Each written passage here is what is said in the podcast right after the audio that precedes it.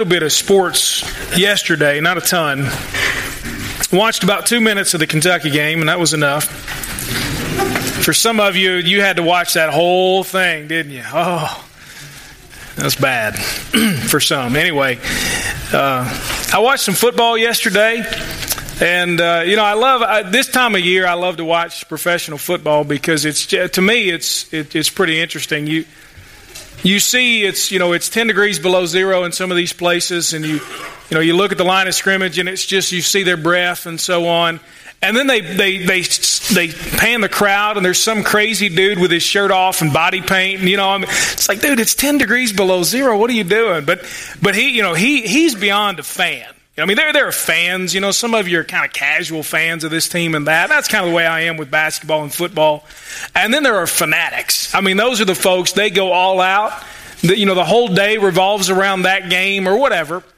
You know, it's heart and soul is all into this thing. Win or lose, you live and die with your team. You know, sometimes you kind of look at those people as being a little weird. You know, I mean, they're they're radical. I mean, they are they're out there.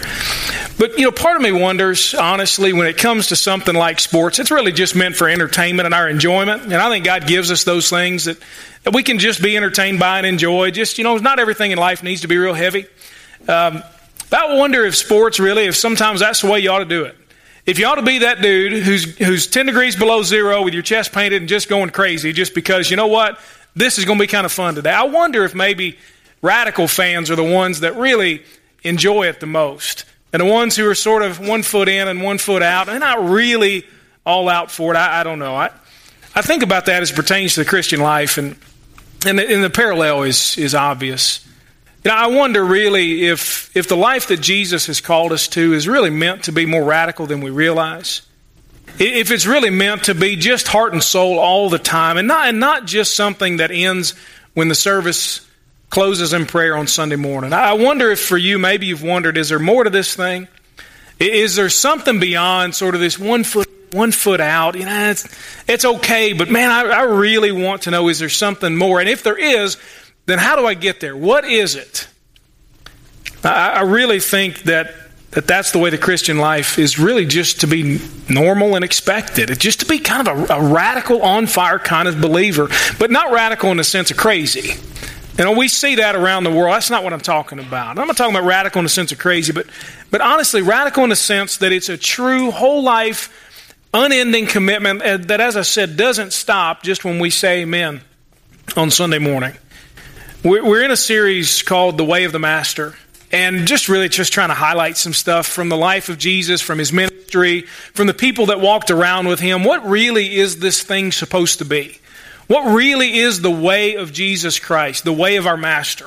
What are some of the simple things that he taught, that he lived, that he expected from his followers that we can get on board with? You realize you don't have to have lived, physically lived, literally around Jesus to be just like those disciples were in their commitment.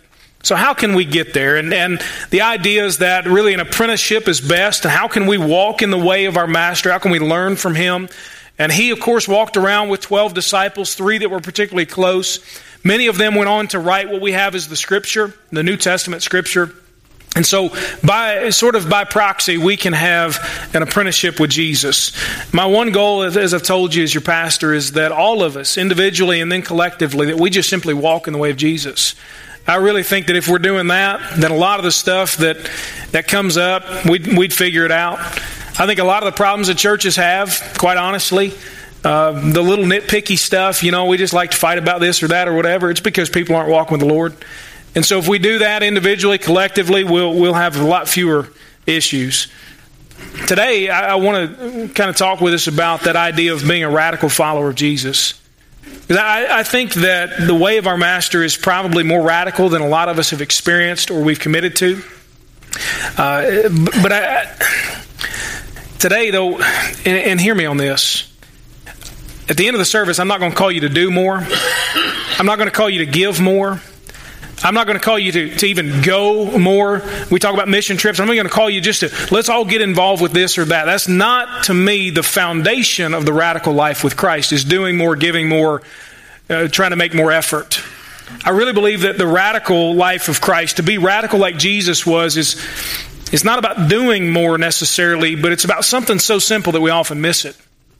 And I think it's something that seems so passive that we sometimes dismiss it. And it's just, yeah, okay, I, I get that, but that's like that's like little kid Sunday school, right?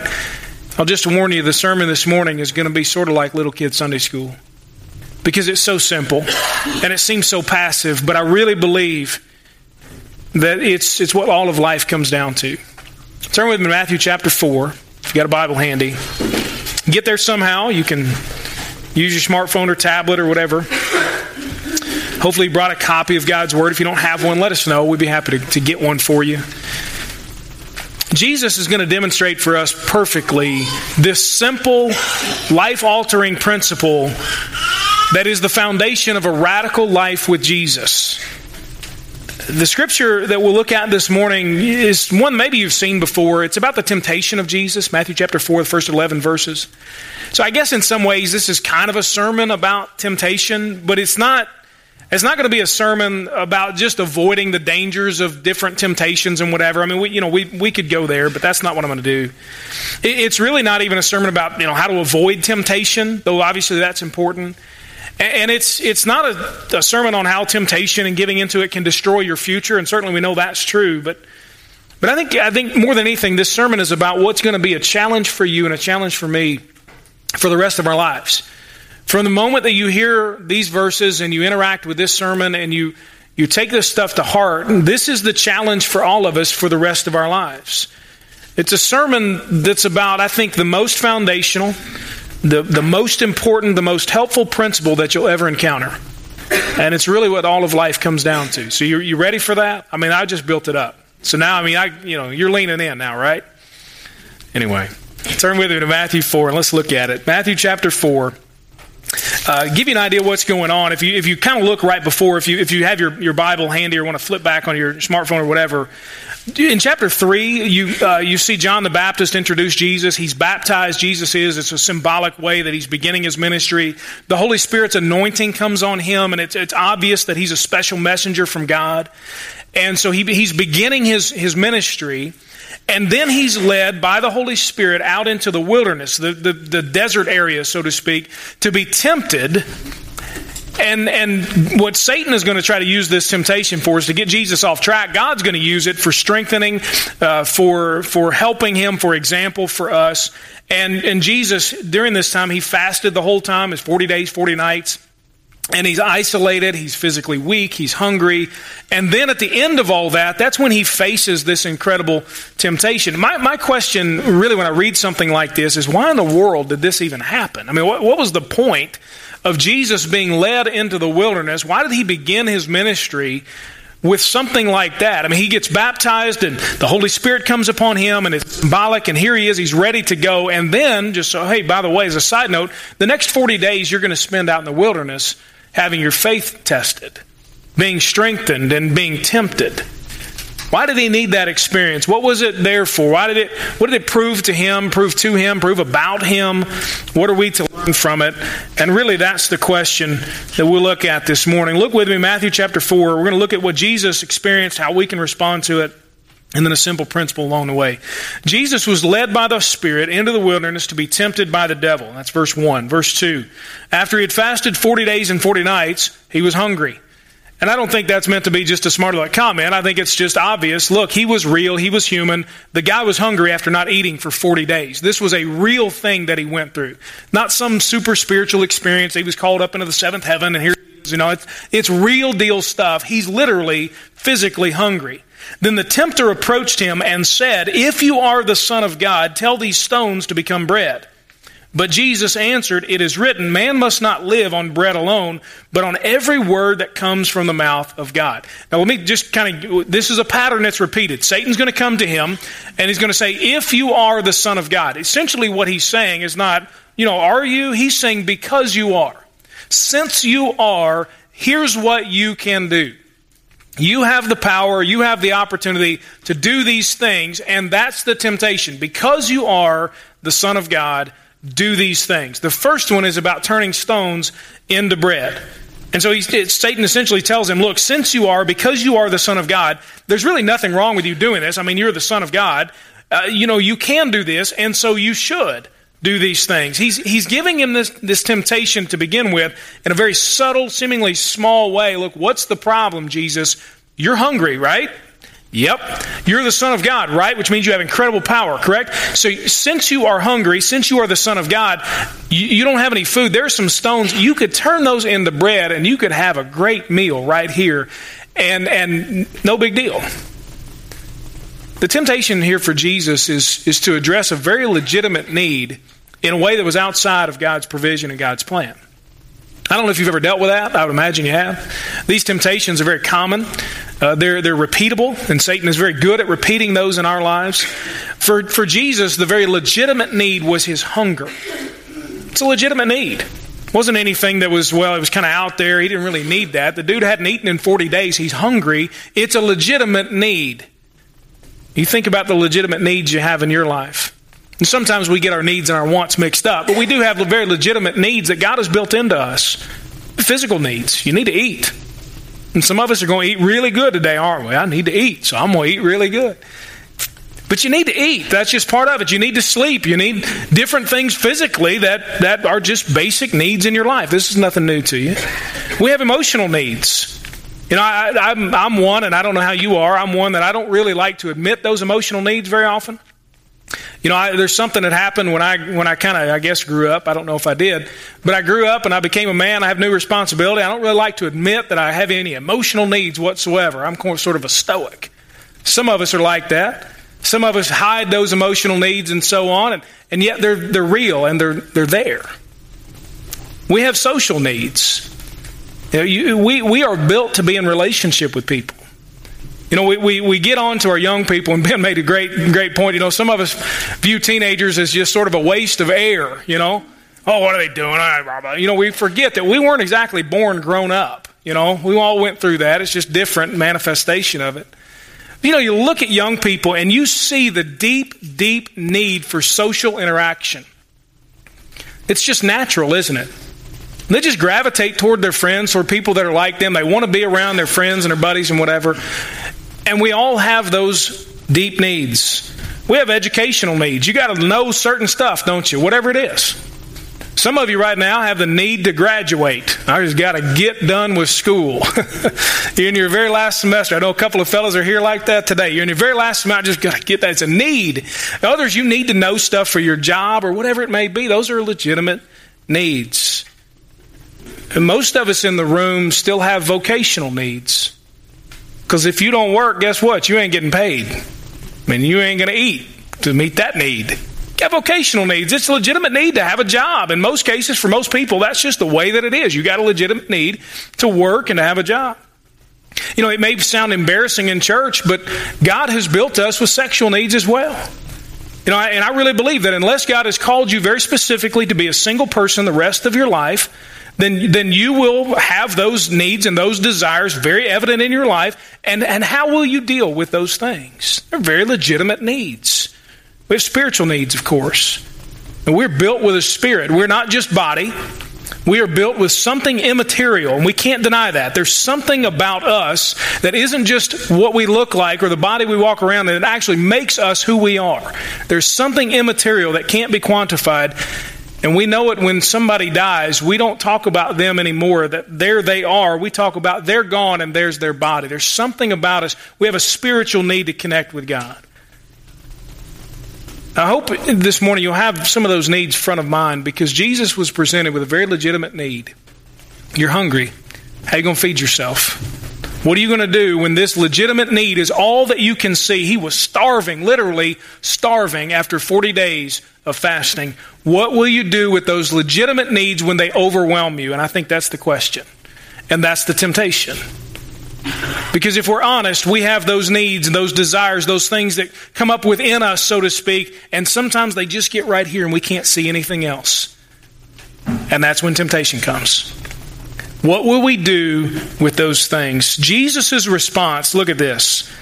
Man must not live on bread alone, but on every word that comes from the mouth of God. He's quoting Scripture. And as a side note, in every temptation, of course, Jesus quotes Scripture in order to fight it. But he just looks at Satan and he says essentially, Look, I get what you're saying, But my real food is not those stones that could be turned to bread. My real food is obeying my Father and trusting Him. And that's what I'm going to do no matter what. I would rather starve than disobey God. You talk about a radical life.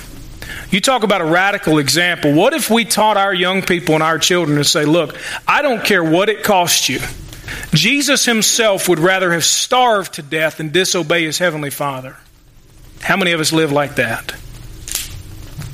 How many of us have that kind of radical trust in God that, look, even if I starve to death, it's worth it because I'm not giving up on what He has called me to do. And in fact, I'm going to trust He'll meet my needs in His time.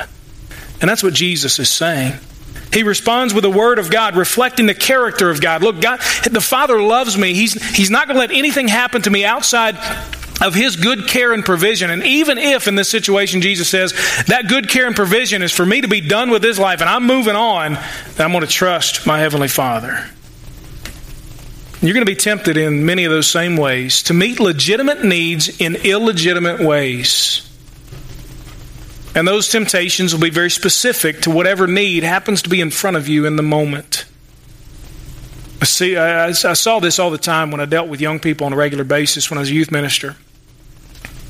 You know, the need for social interaction, sexual needs, all of those things, emotional needs, and how many times do young people go about meeting those needs in patterns and paths that are outside the will of God? And the truth be told, maybe their meeting those needs is a little more obvious and a little more public but sometimes we meet our needs in particular areas and we don't like to talk about it, but we still do those things just like we used to do when we were younger. We go about meeting our needs our way. Jesus said, I'm going to make sure that God the Father meets my needs. I'll not meet my own needs my own way. That's the first temptation. second temptation, look at verse 5. Then the devil took him to the holy city and had him stand on the pinnacle of the temple, really high up.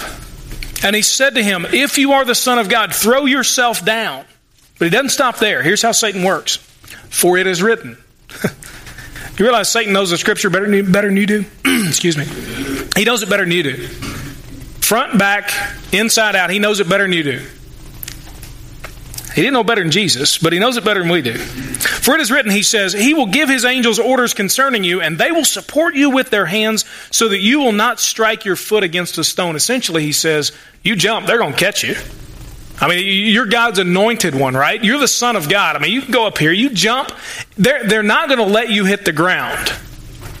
Jesus told him, It is also written, just in case you forgot, do not test the Lord your God. Do you know what the temptation was here? Satan knew that Jesus was the Messiah, the Son of God. He's not trying to deny that. He just says, look, because you are, you can do these things, and so why not? If Jesus had gotten to the top of the temple and somebody looks up and sees him, it'd be like somebody standing on top of our steeple up there. And you drive in for Sunday morning service, and there I am standing on top of the steeple. How did he get there? Don't worry about that. But I'm standing on top of the steeple and I say, hey, look, you know, gather everybody together and watch this.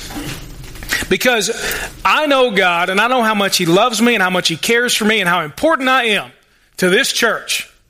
And if I jump, He is not going to let me hit the ground. In fact, what he's going to do is going to be miraculous, and you're going to see angels rush in, and they're going to catch me, and that will finally prove you should listen to me once and for all. You should listen every Sunday morning, because look what just happened. Jesus is tempted there to put on a religious show and to jump and prove once and for all to all the people watching that he really is something special. And watch what God will do for his special, special Messiah on a religious show. Use God for his own advantage. To do some things that, you know, hey, look, this is going to make me look good. And in fact, you know, I, I'm going to prove to everybody who I am. Jesus would have been able to not have to go through all the difficult stuff to prove he was the Messiah. Now he can just jump and he just says, look, you got this all wrong. You're right about the scripture. Yeah, God would catch me, but the scripture also says don't test God like that. Don't do something and just expect God to catch you. Don't do it. Don't live however you want to live and just, well, God's okay with that because of grace. I get the grace thing. But I also understand that God is a God of grace, love, and also justice. And Jesus just says, look, don't put God to the test like that. Don't put on a religious show and be fake and just jump and oh, you know, whatever, and then finally people will listen to what you have to say. Jesus recognized it very early for what it was. It was a test of God. We encounter this when we're tempted to put on our religious face and our religious show. And I'm going to sort of pretend as if I've got all this together and then I'll go live how I want to. But God's got it taken care of because, you know, I showed up at church on Sunday morning, all is good. And I'm fine and I know some scripture and all of that stuff. Not meant to be a legalist way of looking at things by any means or a condemning way of looking at things, but Jesus just said, Look, I'm not going to test God in that way. I'm not going to do things just for religious show and to prove to everybody who I am. I wonder if you're ever tempted in that way. You know, I, I, I, was listening to a podcast the other day from some pastors, and he put it this way, and I've said it to you before. But he, he talked about pastors being professional Christians. And you realize I get paid to be a Christian. I don't say that in any way arrogantly. I say it hopefully to establish some common ground with you. That it's real tempting to put on a religious show because that's what I get paid to do. It's part of my job. To know the Scripture to give it to you when you come from, you know, for advice. What do you expect when you when you come and talk to the pastor? He's going to help me spiritually, right? Well, I got to be ready for that. You know, the truth is, a lot of times I'm just like you and tempted to put on a religious show and have no depth whatsoever. You ever been there? I've been walking with God. Ah, but you know what? Sunday's coming, so I'm going to put on my face and I'm going to go in there and I'm going to glad hand everybody. And during that fellowship time, boy, how are you? Boy, I'm good. Lord's blessing this week. Oh, it's good. And we talk about, you know, all the stuff that's great in our lives and sometimes aren't we tempted to just put on a religious show and to jump, so to speak, and let God catch us? Jesus said, I'm not going to test God that way. I'm going to be legitimate. I'm going to be authentic. I'm not going to test God in that way. I'm not going to try to manipulate Him into doing something or to covering for me or so on. The third temptation goes on in Jesus, verse 8. Again, the devil took him to a very high mountain and showed him all the kingdoms of the world and their splendor. And he said to him, I will give you these things if you fall down and worship me. And Jesus told him, Go away, Satan. For it is written, Worship the Lord your God and serve him only. Then the devil left him, and immediately angels came and began to serve him. Here's the temptation. He takes him up so he can look out over all the nations. Do you know who, who Jesus came to save? All the nations. Do you know who, who, who's involved in his kingdom? All the nations. And Satan says, Look, you can have everything that is rightfully yours. It already belongs to you. You're the Son of God.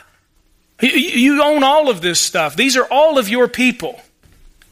And he said, I'll give it to you without the pain and suffering of, of your ministry and the cross. You can shortcut the whole process, and right now you can have it all. And you can take a shortcut. You want to, to, to endure all that pain. You won't have to endure the Father turning his back on you while you hang on the cross. You won't have to wonder, God, why have you forsaken me? You won't have to worry about all your disciples running away from you. You'll never have a difficult moment in your life, Jesus, if you just go this route. I'll just give it all to you right now.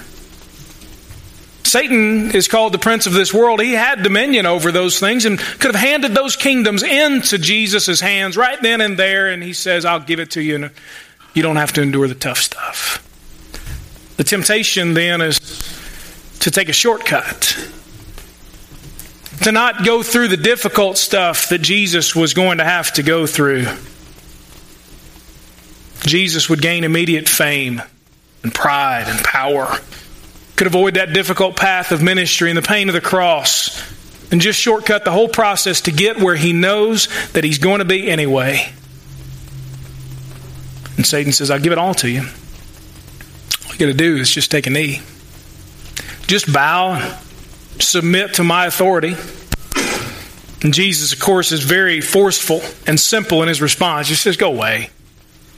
Go away, man. I wish I could have been there for that. That would have been so great. He just looks at, Go away. Really? You're serious, right? Go away, man. I'm not taking any shortcuts. I'm not worshiping anybody but my Heavenly Father. That's what the Scripture says. And so I'm not going to take any shortcut to where it is that I need to be. You know, the, the reason that we have crazy things like crash diets, you know, some of you tried one of those for the first two days of January. Maybe like first day and a half. You're like, man, I'm starving to death. Man, I can't just eat lettuce all day. You know, it's not going to work. No dressing? What's up with it? No cheese? You kidding? Just munch on some lettuce. I'm not doing that, you know? What? what? Some of us, you know, go through some crazy exercise program. I'm going to work out four hours a day. You know? Why is it for things like that? Why? We want a shortcut. I, I, talk with the boys on our baseball team all the time, especially my son. I'm like, look, you can take shortcuts and, you know, you, whatever, you think you might be getting to where you want to get. But in the long run, you know what? To truly be where God wants us to be, maybe it involves a path of discipline. Maybe it involves a path of pain. Maybe it involves a path of growing and experiencing a little bit of suffering. I think our desire for shortcuts are why we have so much unethical behavior in business. It, it's why we, we have so many people who, who run out on their spouses and do things that they shouldn't do. They just don't want to endure the difficulty of building a great marriage. It's why, we, it's why kids cheat in school. It's why there's so much dissatisfaction everywhere you look. People just want to get from A to B as quickly as possible and don't bother me with any of the details. I don't want to have to go through all the tough stuff.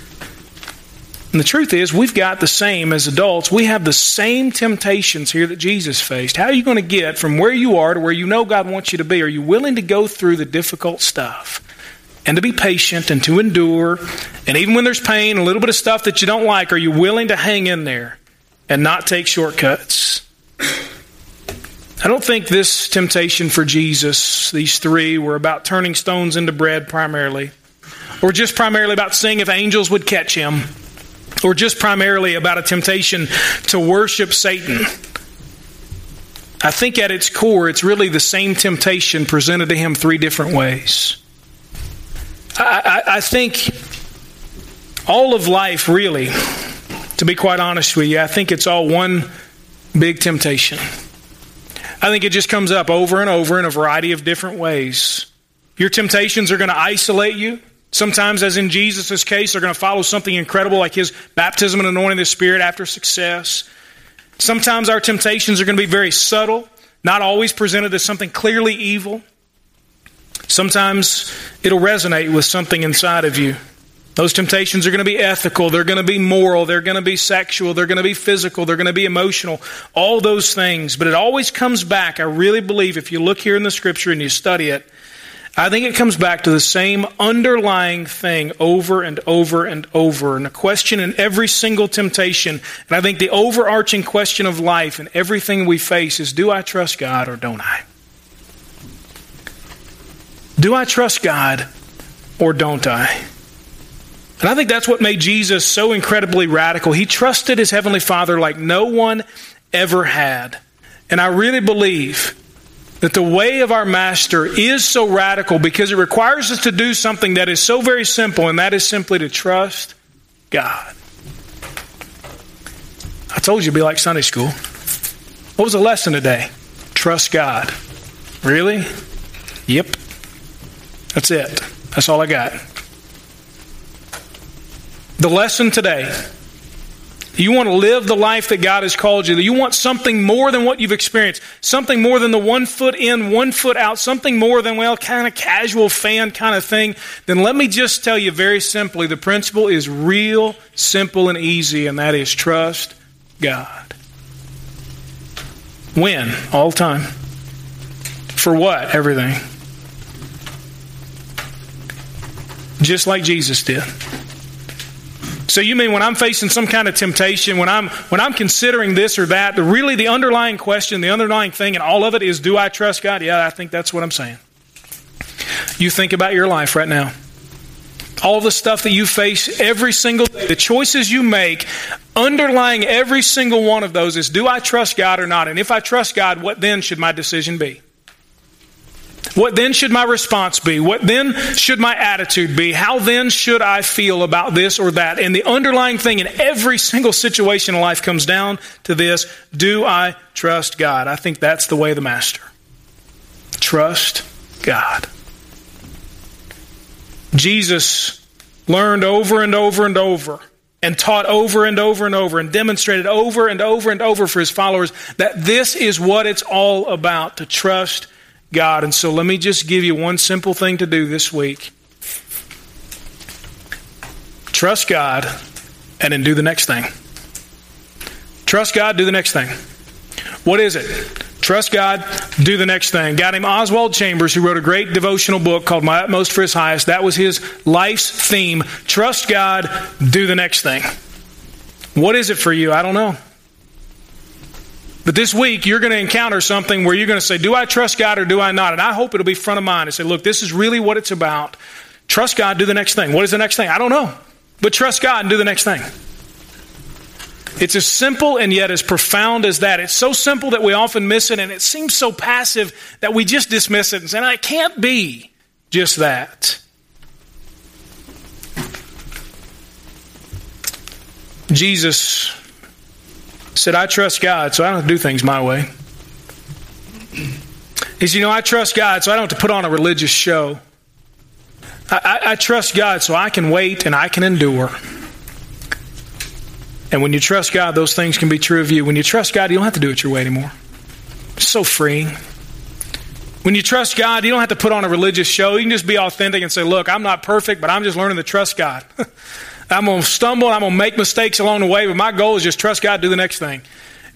And when I don't trust God, I'm just going to repent. I'm going to move on, and here we go. I'm going to confess my sin, and I'm going to trust God, do the next thing. When I trust God, I, I can wait and I can endure anything.